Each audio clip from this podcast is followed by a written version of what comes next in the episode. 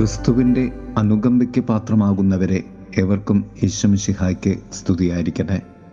തിരുസഭാ മാതാവ് ഇന്ന് നമുക്ക് നൽകുന്ന വചനധ്യാനം മർക്കോസിന്റെ സുവിശേഷം ആറാം അധ്യായം മുപ്പത് മുതൽ മുപ്പത്തി നാല് വരെയുള്ള വാക്യങ്ങളാണ്.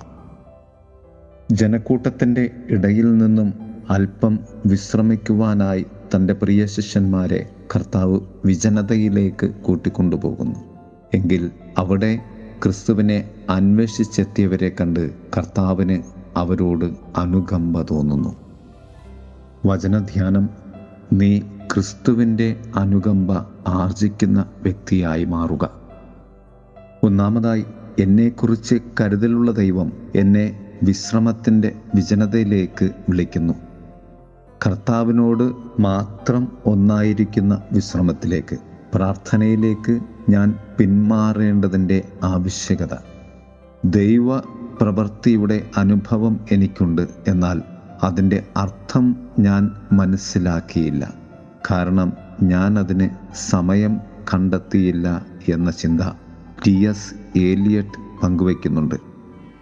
എന്റെ തിരക്കുകളും പ്രവൃത്തികളും പ്രാർത്ഥനയെ മറന്നുള്ളതാണെങ്കിൽ നാം അർത്ഥമറിയാത്തവരാണ് എന്ന് സാരം. രണ്ടാമതായി കൂട്ടും കൂട്ടുകാരും നിന്നെ ഒത്തിരി സ്വാധീനിക്കുമ്പോഴും ക്രിസ്തു സൗഹൃദത്തിന്റെ നിശബ്ദതകൾ നിനക്കില്ല എങ്കിൽ നിന്റെ സൗഹാർദ്ദങ്ങൾ ഇന്ദ്രിയഗോചരം എന്നതിനേക്കാളും ഇന്ദ്രിയ അരോചകങ്ങളായി നിനക്ക് പിന്നീട് അനുഭവപ്പെടും.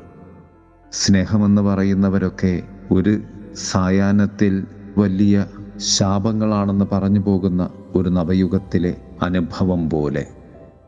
മൂന്നാമതായി നീ ക്രിസ്തുവിന്റെതാകുന്നത് ക്രിസ്തു അനുകമ്പയുടെ പാത്രമാകുമ്പോഴാണ്. അതിന് ക്രിസ്തുവിന്റെ അരികെ നാം ചെന്ന് നിൽക്കേണ്ടതുണ്ട്.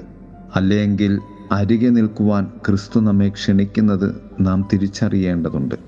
അതിപ്രകാരമാണ് ഒന്ന് വിജനതയിലേക്ക് വരിക.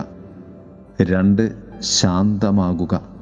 മൂന്ന് ഒത്തു ഭക്ഷിക്കുക നാല് വിശ്രമിക്കുക. അഞ്ച് ദൈവമാണെന്നറിയുക ആറ് അനുകമ്പ ആർജിക്കുക. ക്രിസ്താനുഭവത്തിന്റെ ഈ ആറു തലങ്ങളിലൂടെ നമുക്ക് ക്രിസ്തുവിന്റെതായി മാറുവാൻ ക്രിസ്തുവിന്റെ അരികെയായി മാറുവാൻ നമുക്ക് പരിശ്രമിക്കാം. ദൈവം നമ്മെ സമൃദ്ധമായി അനുഗ്രഹിക്കട്ടെ. ആമേൻ.